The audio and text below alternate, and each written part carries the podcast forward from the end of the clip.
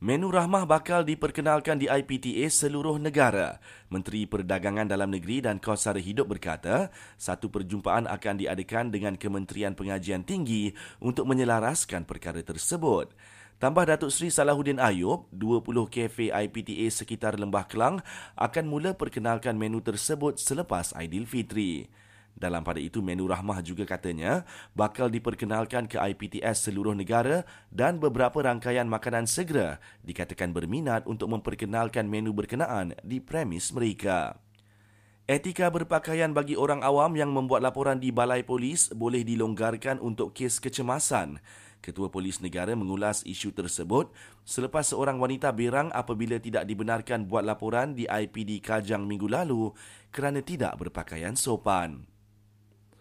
Jumlah mangsa banjir di Johor dan Sabah terus catatkan penurunan. Setakat pagi tadi, seramai 670 mangsa masih ditempatkan di 6 PPS di Johor, manakala kira-kira 130 mangsa masih berada di PPS di Sabah.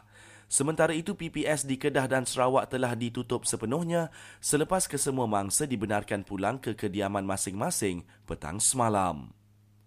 Akhir sekali Menteri Pertanian dan Keterjaminan Makanan gesa Lembaga Pertubuhan Peladang dan Fama supaya ambil langkah intervensi menyelesaikan isu kekurangan sayur di negara ini.